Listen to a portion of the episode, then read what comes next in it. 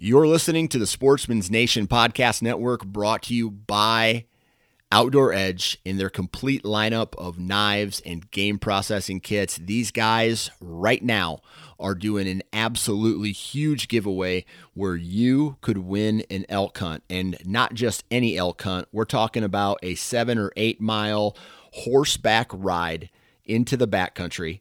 We're talking a one-on-one guided hunt. You're going to be sleeping in a wall tent, and you're going to be doing that for 5 days with the founder and CEO of Outdoor Edge, David Block. Now, if you've never been on an elk hunt before, I'm telling you right now, go sign up for this, because if you ever hear a elk bugle, whether it's at 400 yards or it's at 40 yards, it is a life-changing experience. So here's how you enter. Go to OutdoorEdge.com. There's going to be a big banner for it somewhere on their homepage. All you have to do is click on that, go fill out some information. I think your name, your email address, maybe some other stuff. And that's all you have to do. That's how you are entered. They're going to be picking a winner, a ways from now. So you have plenty of time to enter. Go visit OutdoorEdge.com. Sign up today. Here we go. This is the Average Conservationist podcast, brought to you in partner with 2% for Conservation. 2% for Conservation's mission is to create an alliance of businesses and individuals that ensure the future of hunting and angling by committing their time and dollars to fish and wildlife. 1% of time plus 1% of money equals 2% for Conservation.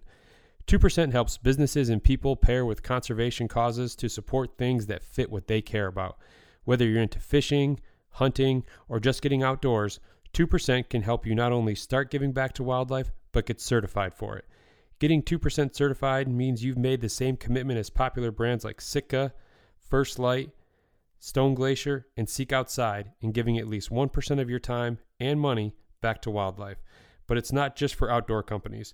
Breweries, contractors, coffee roasters, and even piano repair companies have earned 2% certification and stand out as leaders in their communities. Businesses that are committed to conservation deserve your business when you shop. Learn more about 2% for Conservation at fishandwildlife.org. That's fishandwildlife.org.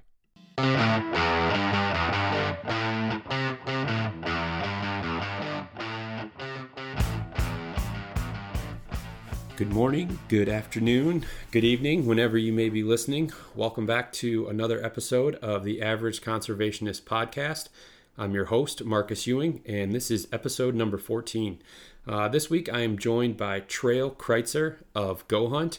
Trail and I have a really cool conversation about really all things outdoors and conservation as it pertains to GoHunt. GoHunt has recently launched a new mapping service called GoHunt Maps, which Trail takes a pretty deep dive into and explains the reasoning behind it and kind of how it works and what you can expect to see. And it is something that's included in their Insider Subscription. Trail is a wealth of knowledge when it comes to Western style hunting. Trail spent time as a biologist working in the Western states there, and then made the transition over to GoHunt a little while ago, and just talks about, you know, his role there as a senior research manager, as well as their gear expert.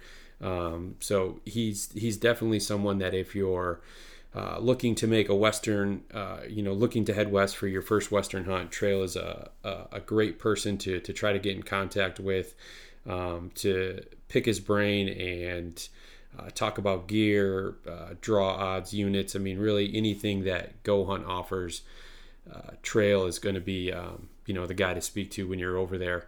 Talk about how Trail was introduced to the outdoors, what conservation means not only to him, but how it fits into the company over at GoHunt as a whole. So really cool episode. A lot of information in there for guys that may be looking to take their first Western hunt. So I think it's something that you guys are really going to enjoy. Before we get into the episode, though, I want to take a minute to talk about our partners over at Stone Glacier. Stone Glacier is a phenomenal company that offers all sorts of great gear, whether you're looking for a Western hunt, a Midwestern hunt. They offer packs, lightweight sleep systems,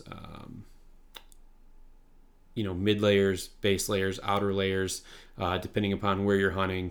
They really offer all sorts of great gear for any type of hunter. Also have some really cool logo gear, logo wear that you guys should check out as well. Check them out at StoneGlacier.com.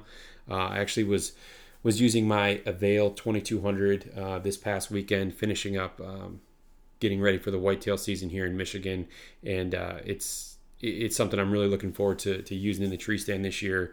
Hauling around some climbing sticks, just any extra gear, some trail cameras and stuff that I was hanging before the season starts here. And it's no matter the weight, the load that you're putting in there, it handles it beautifully. And it's the quality that any of you guys that know Stone Glacier have come to expect out of them. So definitely be sure to check them out. Also, be sure to download the Stone Glacier app either on iTunes or Google Play and stay up to date with all the latest stuff from Stone Glacier, especially as we get into the season here. Again, be sure to check them out at StoneGlacier.com, and hope you guys enjoyed this week's episode. All right, joining me on the podcast today from Go Hunt, I have Trail Kreitzer. Trail, how's it going today? Good. How are you? How's things? Things are well, man. Thanks. Thank you. So there's a ton of stuff that I want to get into today. But first, Trill, why don't you give us a little bit of a background about yourself and what it is that you do with Go Hunt? Mm-hmm. So Trail Kreitzer, obviously, is my name, which you nailed. You nailed the last name there, which is great. There's not too many people do that. I live here in southern Utah in Cedar City, which is kind of a smaller town. They're just north of the border. I'm north of Las Vegas, so our main office is in Las Vegas. But I'm in Cedar City. So, born and raised in southern Utah. Actually grew up in a tiny little town called Annemoni. My dad was a park ranger, so he was a park ranger at this little reservoir called Otter Creek State Park. So I got to grow up across the street from this big reservoir. So, outdoors was a part of my upbringing. We fished all the time. I remember my summers we spent, out trolling around in a 18-foot metal bottom canoe, which was awesome. So just an awesome place to grow up. I mean, we always deer hunted every fall as a family. So that was kind of my upbringing. My education, I guess, is in wildlife science. So I have a bachelor's degree from Utah State in wildlife science, and after I completed that, I took a job doing some biological survey stuff for from some different companies that were doing different developments like wind energy out there in Southwest Wyoming. I did a bunch of biological surveys for those types of projects, and then I actually took a job with Division of Wildlife, and I was a habitat biologist for about 7 years here in southern Utah in Cedar City, actually, which is what brought me to Cedar. And I did mostly these large landscape scale habitat restoration projects. That was kind of my involvement with the Division of Wildlife. Married. I got 3 boys. My oldest is 15. I got an 11-year-old and a 7-year-old. So those guys keep me busy. Yeah. I came on with Go Hunt about 3 years ago. This is my third full year. Might be my third or fourth. I can't remember for sure. Losing track of time. I feel like 2020, time has stood still. I don't really even know what's going on. It feels like. I know. It seems like we were just getting locked down a few months ago, and now we're almost into September. So yeah, it just kind of come and gone.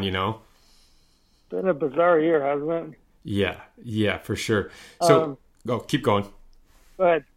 Oh, I was just going to say, for Go Hunt, basically kind of what I do for them is I'm kind of involved on both sides. I do a lot for the gear shop, so I do a lot of the gear selection that we carry in our shop.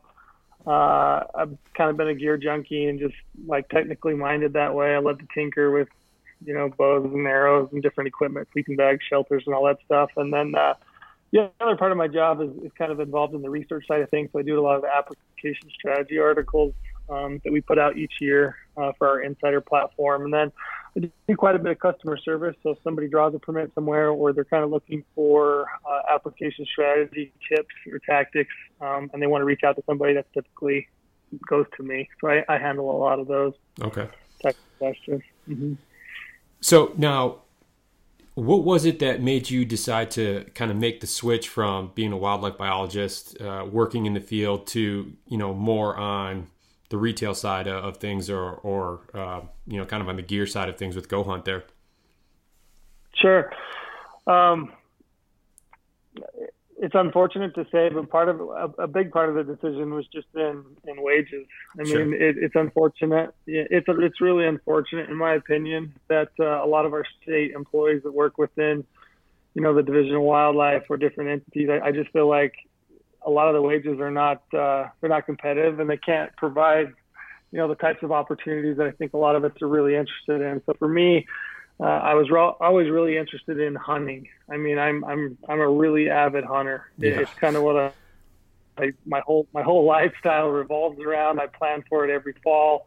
You know, I'll probably end up hunting, you know, maybe 3-4 states every year.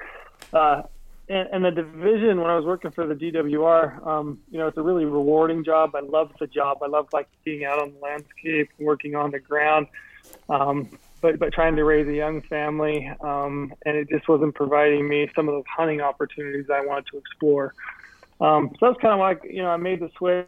And then, you know, being involved with GoHunt, I still get an opportunity to do a lot of research, and it's a different type of research. You know, I do a lot of, like, hunting research, and I'm searching harvest statistics and different trends, population trends, you know, across multiple states, versus just working within Utah. But, yeah, it's I love to hunt, and that's why I made the switch, really. It's just because I just wanted more opportunities. I mean, I got to go to Alaska the last couple of years.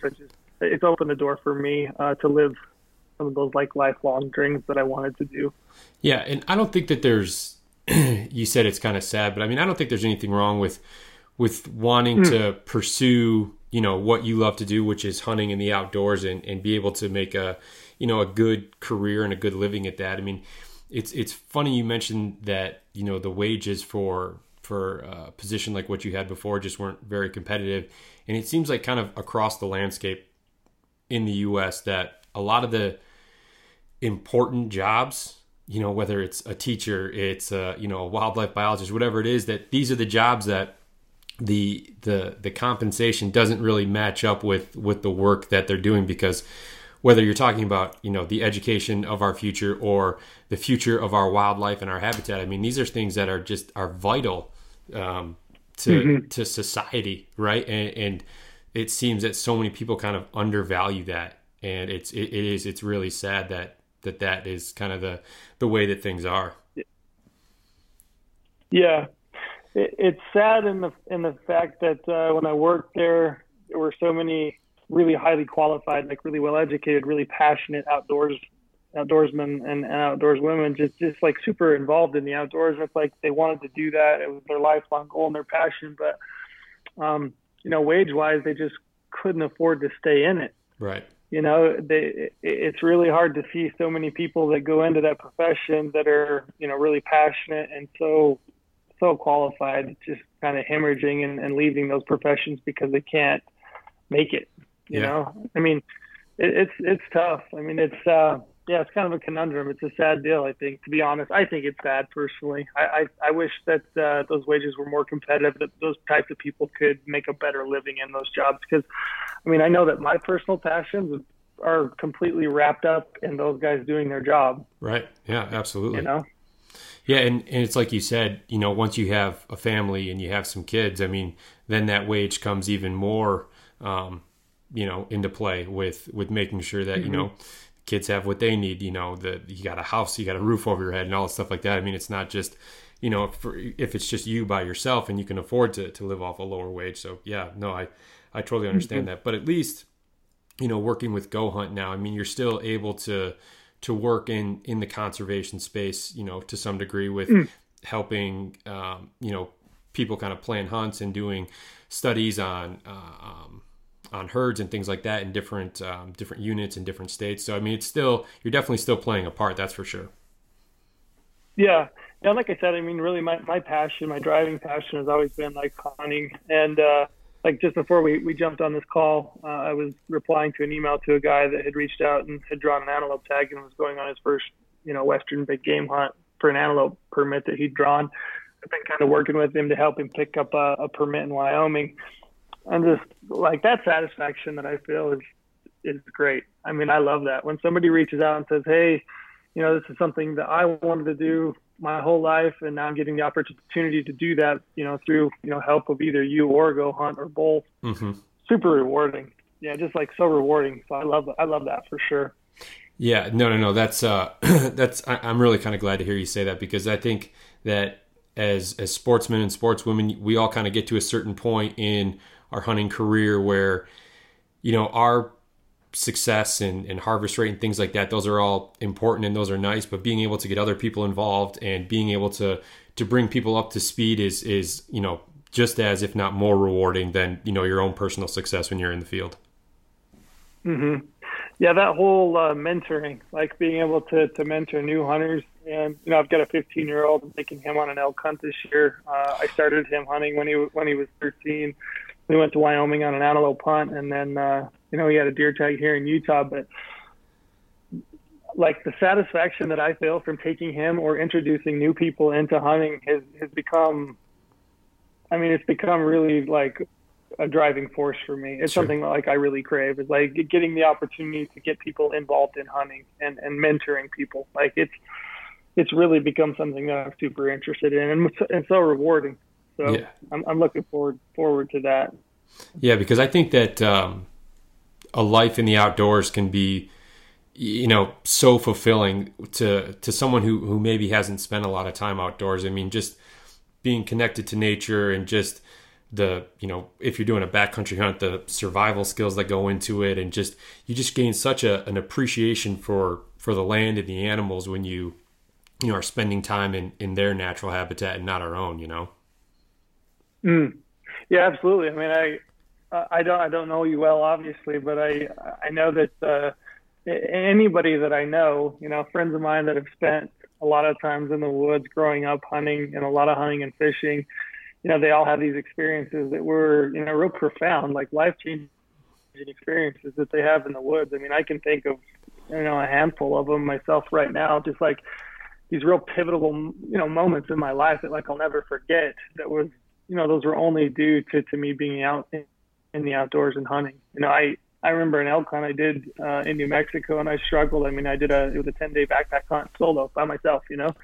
And I think back on that, like, that was a life-changing event. You know, I learned a lot about myself in those 10 days, you know, and then I was successful and it worked out. But like the confidence that I gained from that, you know, just the self-awareness that you gain in 10 days by yourself was pretty incredible. So yeah. I know what those experiences mean to me. So if I can pass those on, then, you know, I want to do that. Yeah. You learn a lot about yourself when it's kind of fight or flight and you're out there and, you know, deep in the backcountry and there's no one to rely on but yourself. I mean, yeah, that's awesome. Yeah. Yeah. The outdoors are incredible. We know that. It's just it's awesome to be able to share it with more people. Yeah.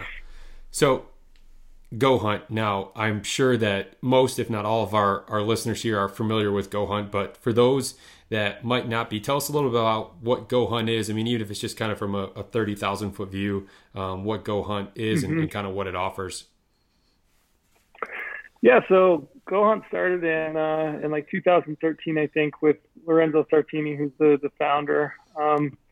He moved from Las Vegas, and he'd grown up being an outdoorsman, but he moved from Las Vegas up to Montana to play football up there on a scholarship. And he got up there and just found out that things in Montana were, you know, widely different than they were in Nevada or any other state for that matter. Just like the whole, you know, how do you get a permit? How do you apply for a permit? Where do you go hunting? Kind of the rules and regs and those things are pretty complex. So he pretty quickly noticed that there was kind of a hole in not being able to adequately research hunting opportunities, specifically in the West, because he was interested in big game hunting. So that was kind of like the creation, the idea of GoHunt.com. So essentially, what he started was he built a team, and they put together this platform they call the GoHunt Insider, which is a research-based platform. So it's a web-based subscription. So it's a subscription service. It's $149 annually. But what that gains you is access into this research app we call Insider. So we cover 13 Western states, I think, at this point. You know, continually adding Western states or states as it makes sense. You know, we're looking at the Dakotas and Nebraska. But within that, we cover, you know, application strategy articles. We kind of pick apart each state, each species prior to the draw to let people know how to apply, how the draw systems work. Draw odds is a major component of our website. If you want to, you know, get a permit in the West, most of those are allocated through a lottery system. Mm-hmm. And so we're going to give you the odds, you know, and we take odds really seriously. I mean, we have a third-party data scientist that's got more degrees than I'll ever think about in my lifetime.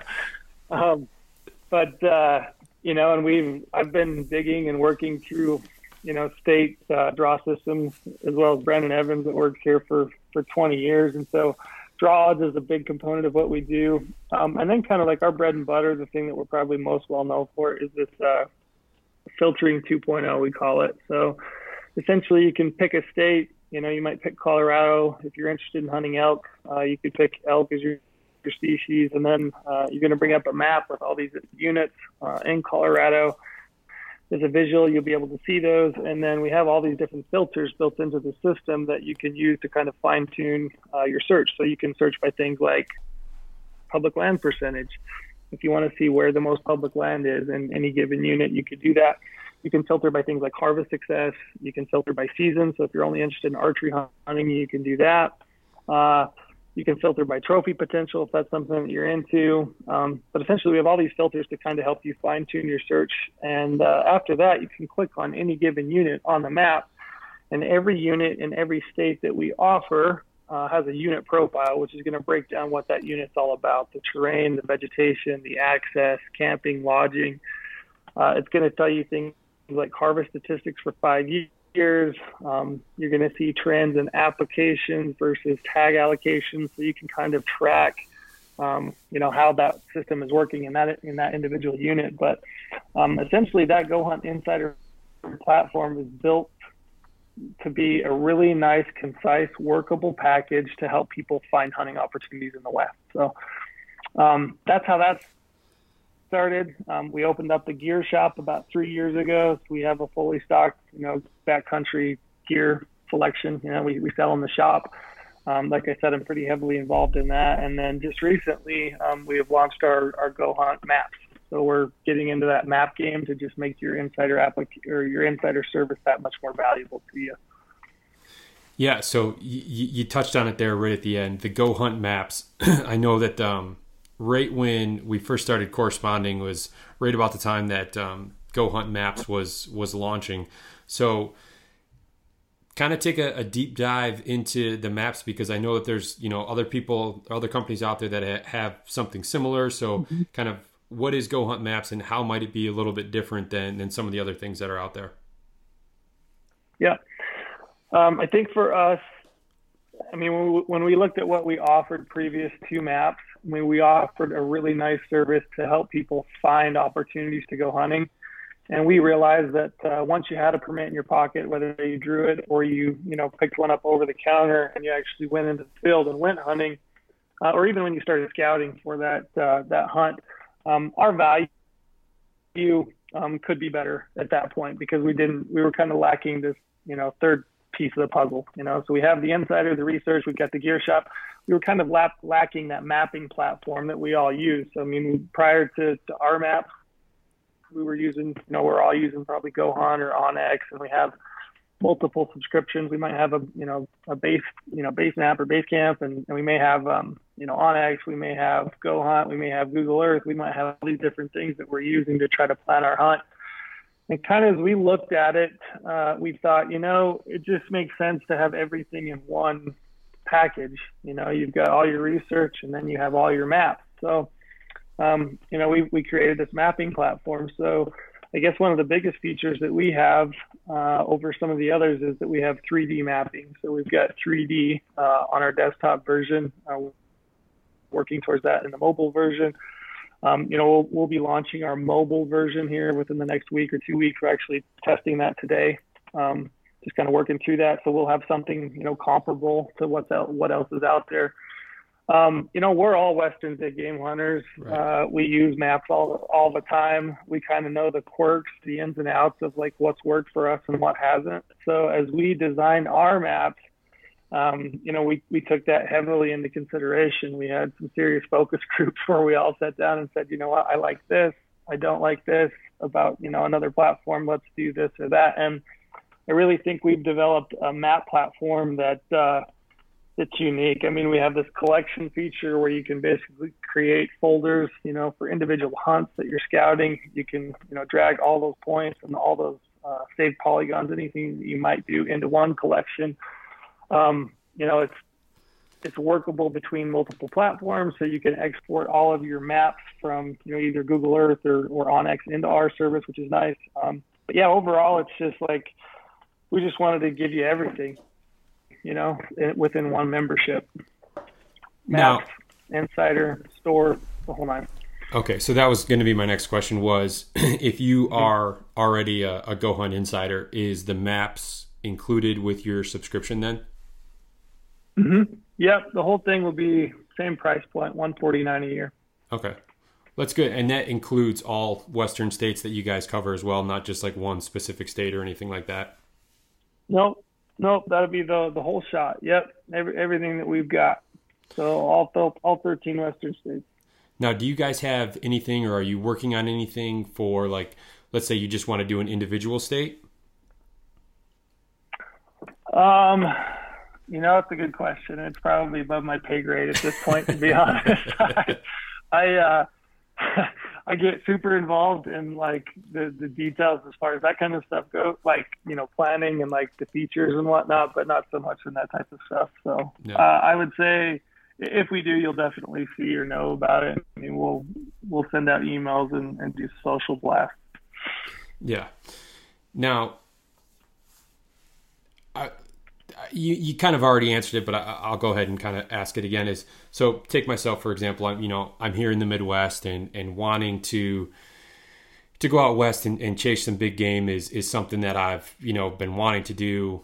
But let's say, I just don't know where to start really. I mean, what's from my standpoint and you helping me out, what is the kind of the first thing to look at? So let's say Colorado elk archery, very kind of broad. I know there's a lot of different options out there, but just something that's, I can kind of guaranteed to get a tag, whether it's over a counter or it's a real easy draw unit, kind of how does that start for someone like me? Mm-hmm. Yeah. So I think if you jump into your Insider platform, you pull up Colorado under the Filtering 2.0 title, you click on elk. At that point, you'll see the map, like I said, with all the different units on it. I think one of the first steps that I generally tell people, is cruise down through the filters and find the one that's the select season. There's the drop down filter. That little filter right there is going to indicate the seasons that are available to you. So if there is an archery over the counter, or if there's an over the counter off, it will be identified and dropped down if that is going to the units that are applicable or valid. So I would say, I tell people all the time, if you're looking, just to get your foot in the door and figure out where you can actually get a permit, because that's the first step, really. Right. I would use that drop-down filter with the select season. So, selecting an over-the-counter option. The other thing you can do is select just the regular archery, which is the draw permits, and you can go up and start filtering with draw odds. So you can put in 1.2 points. Start dragging that minimum draw odds filter across, and you can see that there's actually a bunch of hunts that you could draw in Colorado with maybe 1 or 2 points. There's really a lot of opportunity for limited quota permits that are easy to draw. So I think that's probably the first step I would encourage. And then after that, I'm a proponent of exploring harvest success, because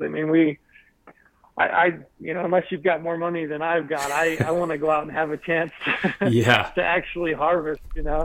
I love to hunt, but I also would like the opportunity to harvest. So I spend quite a bit of time looking at harvest statistics. I might jump in to the individual unit profiles and compare the harvest statistics versus the number of people that have, you know, surveyed that have hunted that unit, which is going to give me an idea of hunting pressure as well. You know, just through comparing those two different things, you know, harvest statistics, the select season, maybe public land percentage is another good filter because, you know, obviously you're going to want to have a place to hunt and not have to worry about, you know, navigating some complex mix of private and public land where you can kind of get yourself into trouble. But I would cruise those, and then I would start looking at the individual units and kind of finding a unit that works for you. So, you know, considering elevation, you know, if you're not a guy, if you're from the Midwest to the East, you know, is there a unit that's maybe a little bit more mild terrain, you know, or, you know, that you're not going to have to deal with elevation sickness maybe, you know, or, you know, if that's the type of hunt you're looking for. If you're looking for a backpack hunt where you're going to go 10 miles deep, then maybe you're going to find that within those unit profiles. And then I would just start exploring those, you know, after you pick the unit. And I tell people this all the time. You can get... paralysis by analysis. Yeah.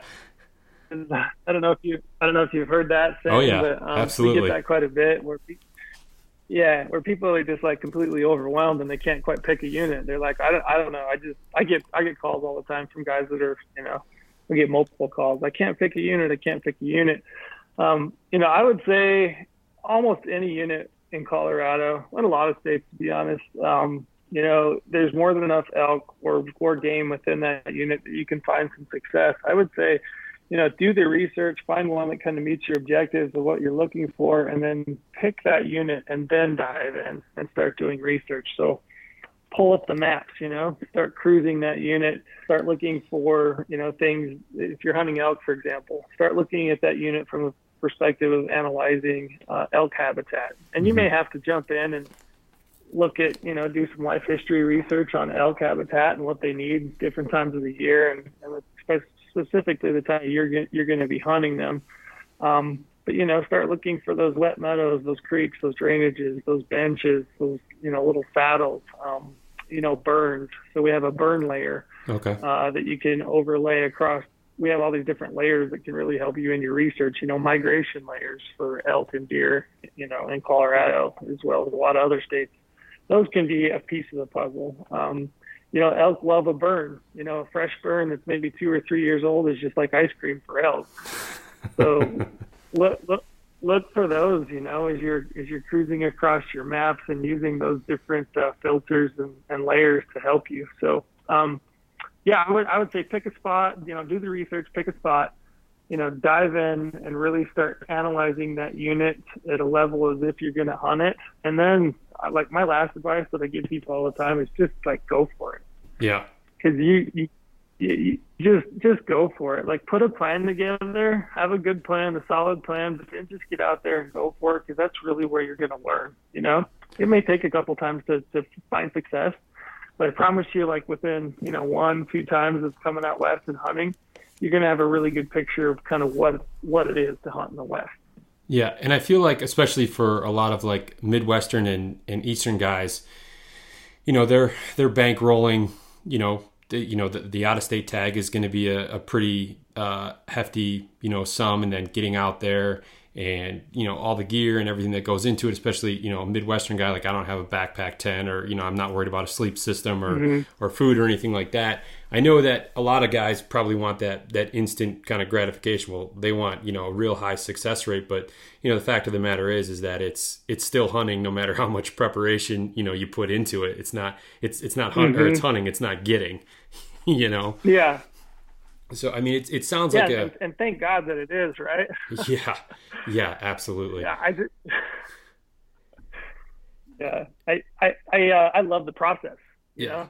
And I hope that most people do, you know? I hope that the whole process is like what they love, you know? I look back on some of my favorite hunts. It was great when I got one, but it wasn't like when I have a memory of that hunt, it's not the thing that like I cherish, you know, not just that single act of taking an animal. I mean, that's great, but like everything else that went into it, you you know, the planning, the prep, the satisfaction you feel from having been successful. So that's what I mean. I mean, thank God that it is a hunt. Yeah. I mean, it's essentially, you have this one goal, right? To harvest an animal, but all the steps and all the processes that go into leading up to that are all, if not at, are not, they're either as or more important than the actual act of harvesting the animals. Because, you know, I don't care how great of a shot you are with a bow. If you have a terrible plan and you get out there and everything, you know, kind of goes to hell, then it's, you know, what was the point in it? So, I mean, it's a super, sounds like a super comprehensive tool to, you know, no matter how you like to scout, whether it's, you know, looking for burns or, you know, terrain, you know, watering holes, things like that, that, you know, however you like to scout your animals. I mean, there's a layer in there for you to be able to do that. Mm-hmm. Yeah, and the other thing, something that you noted that I probably would touch on is that, you know, there is a lot of planning and preparation, gear and equipment and those kinds of things that you have to think about. But, like, you know, we're lucky in that we live in the day and age of the – my kids can't believe that I lived when the internet didn't exist, you know. But I did. And, you know, it's – With the internet now, I mean, there's never been a better time to have information at your fingertips. So, you know, if you jump on our website, you can look at my backpacking gear list from the last 3 years for a bunch of different hunts. You know, whether I'm hunting antelope or elk. You know, all my equipment that I chose and why. You know, there's videos where we do gear dumps, and then you can find all that information that you're looking for. So, like, there's no need to be, you know, intimidated by, you know, by, you know, you're going to have to put some gear together, but there's no reason not, you know, to be intimidated by the lack of knowledge, because it's out there. Yeah. I mean, I actually just spent, you know, half hour, 45 minutes or so watching your, the gear that you were packing for your, antelope hunt that you have coming up in Wyoming. So it was cool to see kind of your thought process that went into it, why you chose this, and, you know, the different ways you may be hunting, whether it's spot and stalk or sitting on a water hole, and making sure that you had all the necessary gear for that. So, I mean, that was for, I mean, I love gear. I mean, I could hop on this and just talk about gear with you for, you know, for an hour and not touch on anything else. So to be able to, like you said, have that information kind of right at your fingertips there is something that, especially for us Midwestern guys, I mean, I know that we really appreciate, and it really helps us, you know, kind of get ready for something like that. Mm-hmm. Yeah. I feel your pain. I mean, I went last year to Wisconsin to hunt whitetail for the first time. And, like, when I got back there were definitely things that I thought, I wished I'd have done differently, you know. It's cold. That Midwest cold's a different kind of cold than I'm used to. Yeah, there's no mistake about that.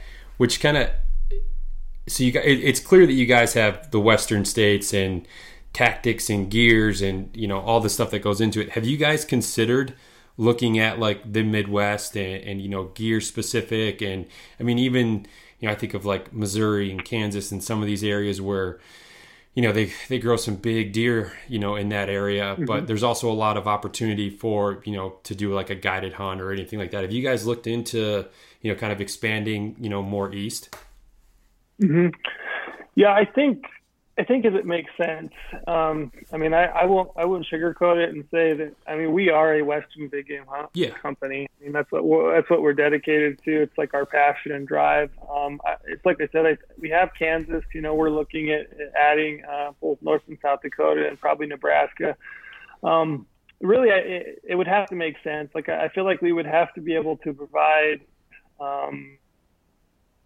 you know, a product that people could use to find an opportunity to go hunting, and a lot of people, you know. So, like, we would have to explore, like, the public land, the access, whether there's enough walk-in access to maybe justify that. But I will say that we're constantly, you know, internally talking about where we can add value to our members and to people as a whole. Like, our whole goal is to get people the opportunity to get in the field if they want to, you know. So as it makes sense, yes, I would say definitely we will, you know, be looking, you know, as it makes sense. Yeah. Now, GoHunt is a 2% certified business, meaning that they give, you know, 1% of their time and money back to conservation causes.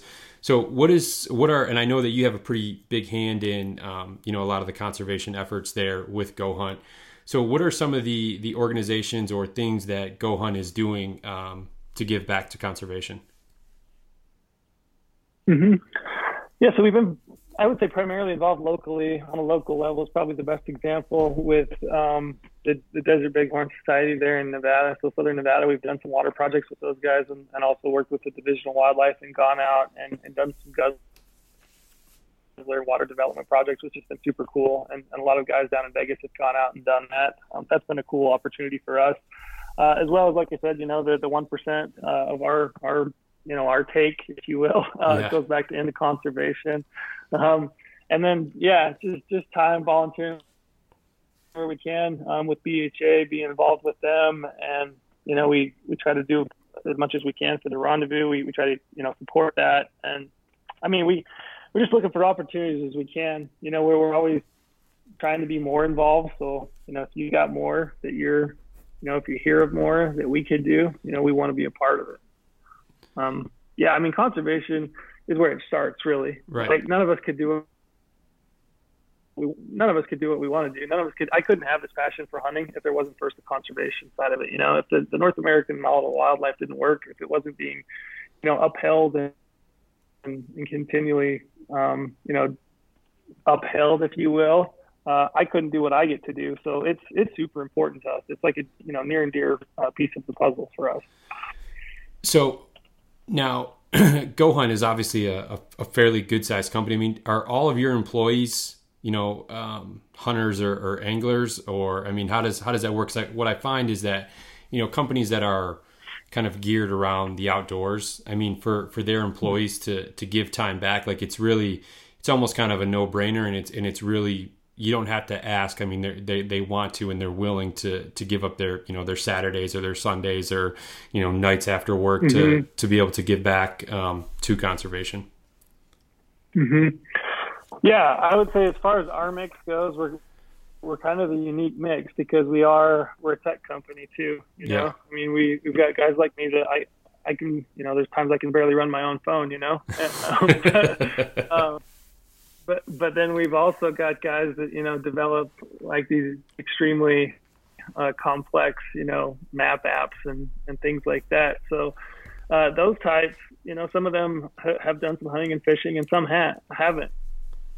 We have a lot of guys that are kind of from that tech sector that they don't have a lot of outdoors experience, but that's actually been kind of unique and kind of a cool thing is to see the integration of the two types, a lot of us that grew up hunting or have come to, hunting later on and as an adult. And then also a bunch of people that don't hunt, that never hunted, but like to see the spark and the interest generated and to see those guys jump in and, take those opportunities to get involved as well. It's been really cool. So it's kind of a cool mix. Yeah. And I'd imagine that, like you said, you have some employees that are more from the tech side of things that for whatever reason, it was never part of their upbringing or anything or family heritage or anything like that. I mean, how do they look at hunting and what it is that, that GoHunt represents, hunters in general and anglers in general? Yeah. And I don't mean to stereotype. I'm sure there's some real techies out there that are out. No. I totally understand. Yeah. It's been interesting because I would say a lot of them, it's kind of, to me, at least, it feels like it's a new kind of a dawning of a new era. When it comes to hunting and fishing. I grew up kind of in a time frame where hunting was pretty widely accepted. Where I grew up, hunter's ed was, fifth hour, sixth hour when I went to high school, right? That was just part of, like, every kid went to hunter's ed, and they learned firearm safety and the whole thing. To then kind of developing kind of when I was in college, there was more of a, I guess I would call it an environmental movement towards more extremism, where, veganism and, hunting and fishing was kind of frowned on, and it was almost has become almost a religion. And now I think we're kind of seeing more of a swing back towards, a little bit more open-mindedness and looking at sustainability and hunting and fishing. And I would say a lot of the new people that have come in kind of have a different, like a more open perspective than maybe they would have 10 years ago, to be honest. There's been kind of like a more open-mindedness to hunting. You know, they come into it not really knowing what it is, but definitely more interested in learning, both in conservation and then kind of hunting and fishing's role in conservation. So I'll just throw one more thing. So I've been going to the Outdoor Retailer Show, the summer show, right? Yep. So I go to that show every year, and I've been going for a bunch of years as a buyer for the shop, and then also prior to that, just because I'm kind of a gear junkie. I've seen a shift. Like when you walk up, and a lot of my reps for the different companies that I work with are in their early 20s. I've seen a shift from them being like, oh, hey, I work for GoHunt.com, from them being like, oh, you know, we don't want anything to do with the hunting company. You know? Yeah. That's not what we do. To now, my reps at those companies saying, I've never been hunting, but I would like to. You know, I would like to explore that. What's that about? Tell me about it. Yeah. You know, so there's a shift. I feel it. Yeah, it almost seems like there's kind of a changing of the guard in terms of an older generation. So maybe like our parents and the way hunting was with them to now with technology and, you know, sustainability in terms of harvesting your own meat has seemed to kind of come to the forefront. And, you know, people love that idea of being able to, you know, harvest an elk and then, you know, hundreds of pounds of meat that they can feed their family and their friends with. It seems like, yeah, you kind of hit the nail on the head that there's a change in kind of the culture and the open-mindedness that is, you know, the community of hunters, you know? Mm-hmm. Yeah, I think there definitely is. There's definitely been a switch, and it's going to be interesting because we're seeing more interest in it. I mean, if you look at the number of applications and the number of people that are hunting the West, I mean, that's increasing. And so it's going to be interesting to see, you know, how the various state agencies have to kind of adapt to the demand, you know, because yeah. there is an increasing demand. Yeah, I think it's great. I think it's awesome. I think it's really cool to see more people, you know, taking an interest in hunting and fishing and then just in the outdoors in general. You know, it's great. I'll tell you a funny story.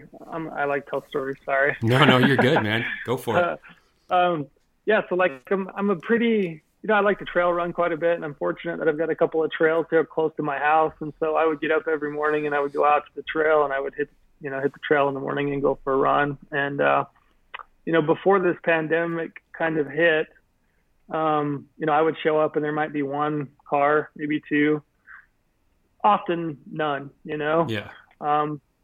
2 weeks into the pandemic, maybe an extra car, 3 weeks, 4 weeks, a month, 2 months, you know, I'll roll out there and there'll be 10 cars.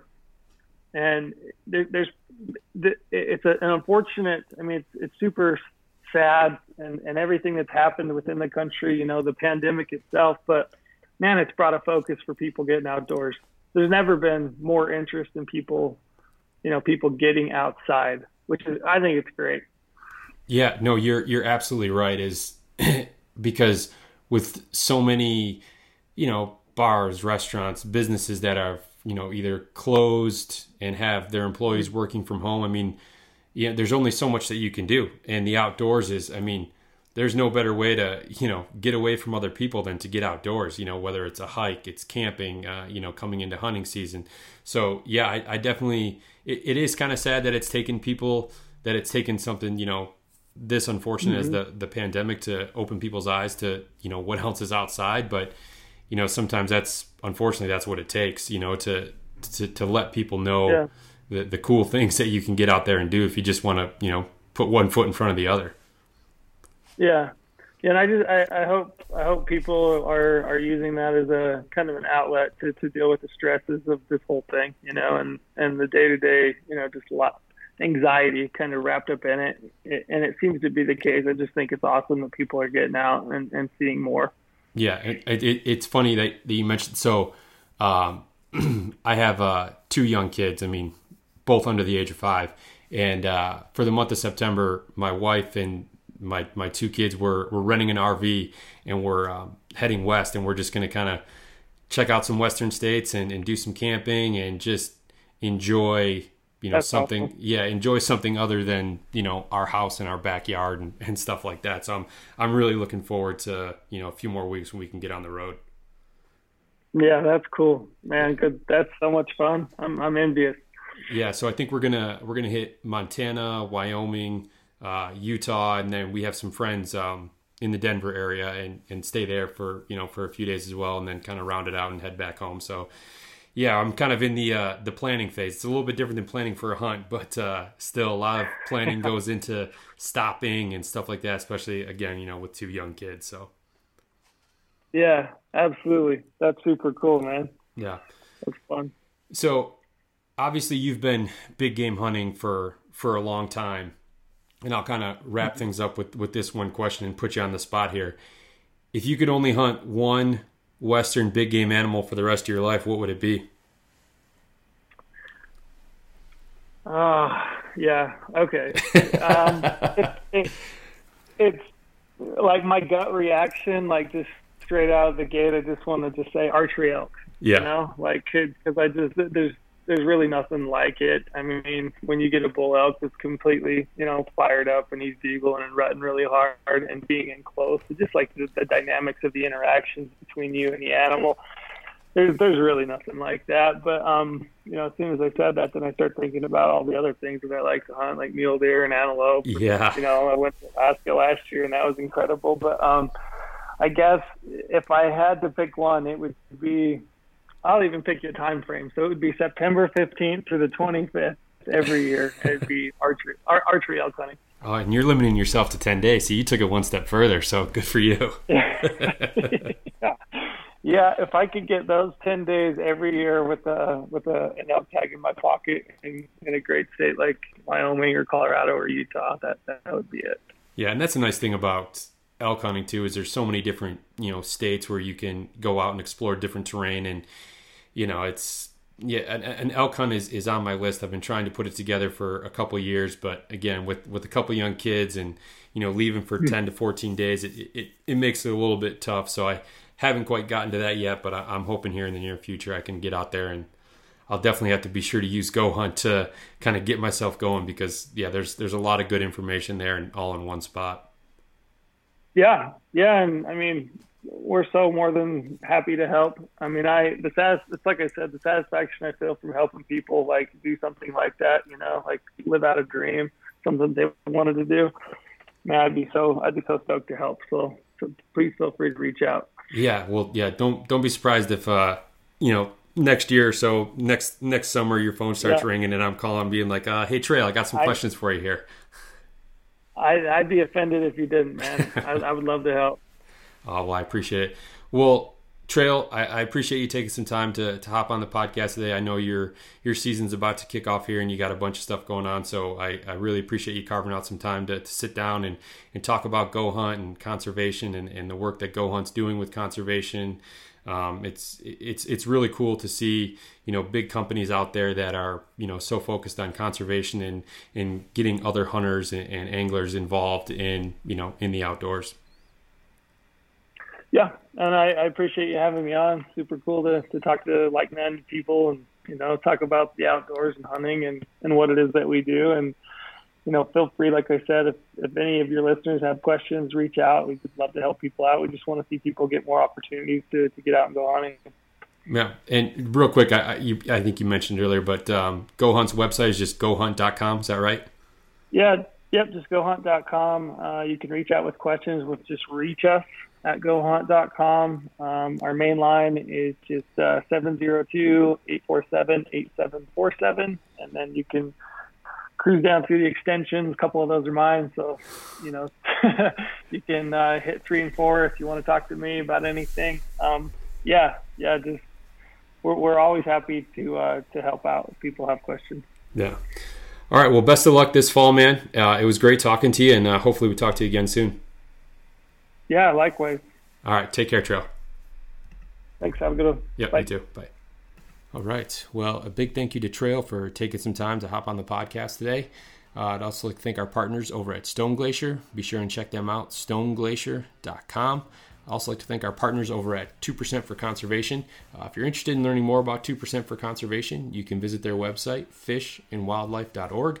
And there you can see all the certified brands that are committed to conservation that you should support when you shop for your coffee or guiding services, children's books, wine, beer, really anything under the sun.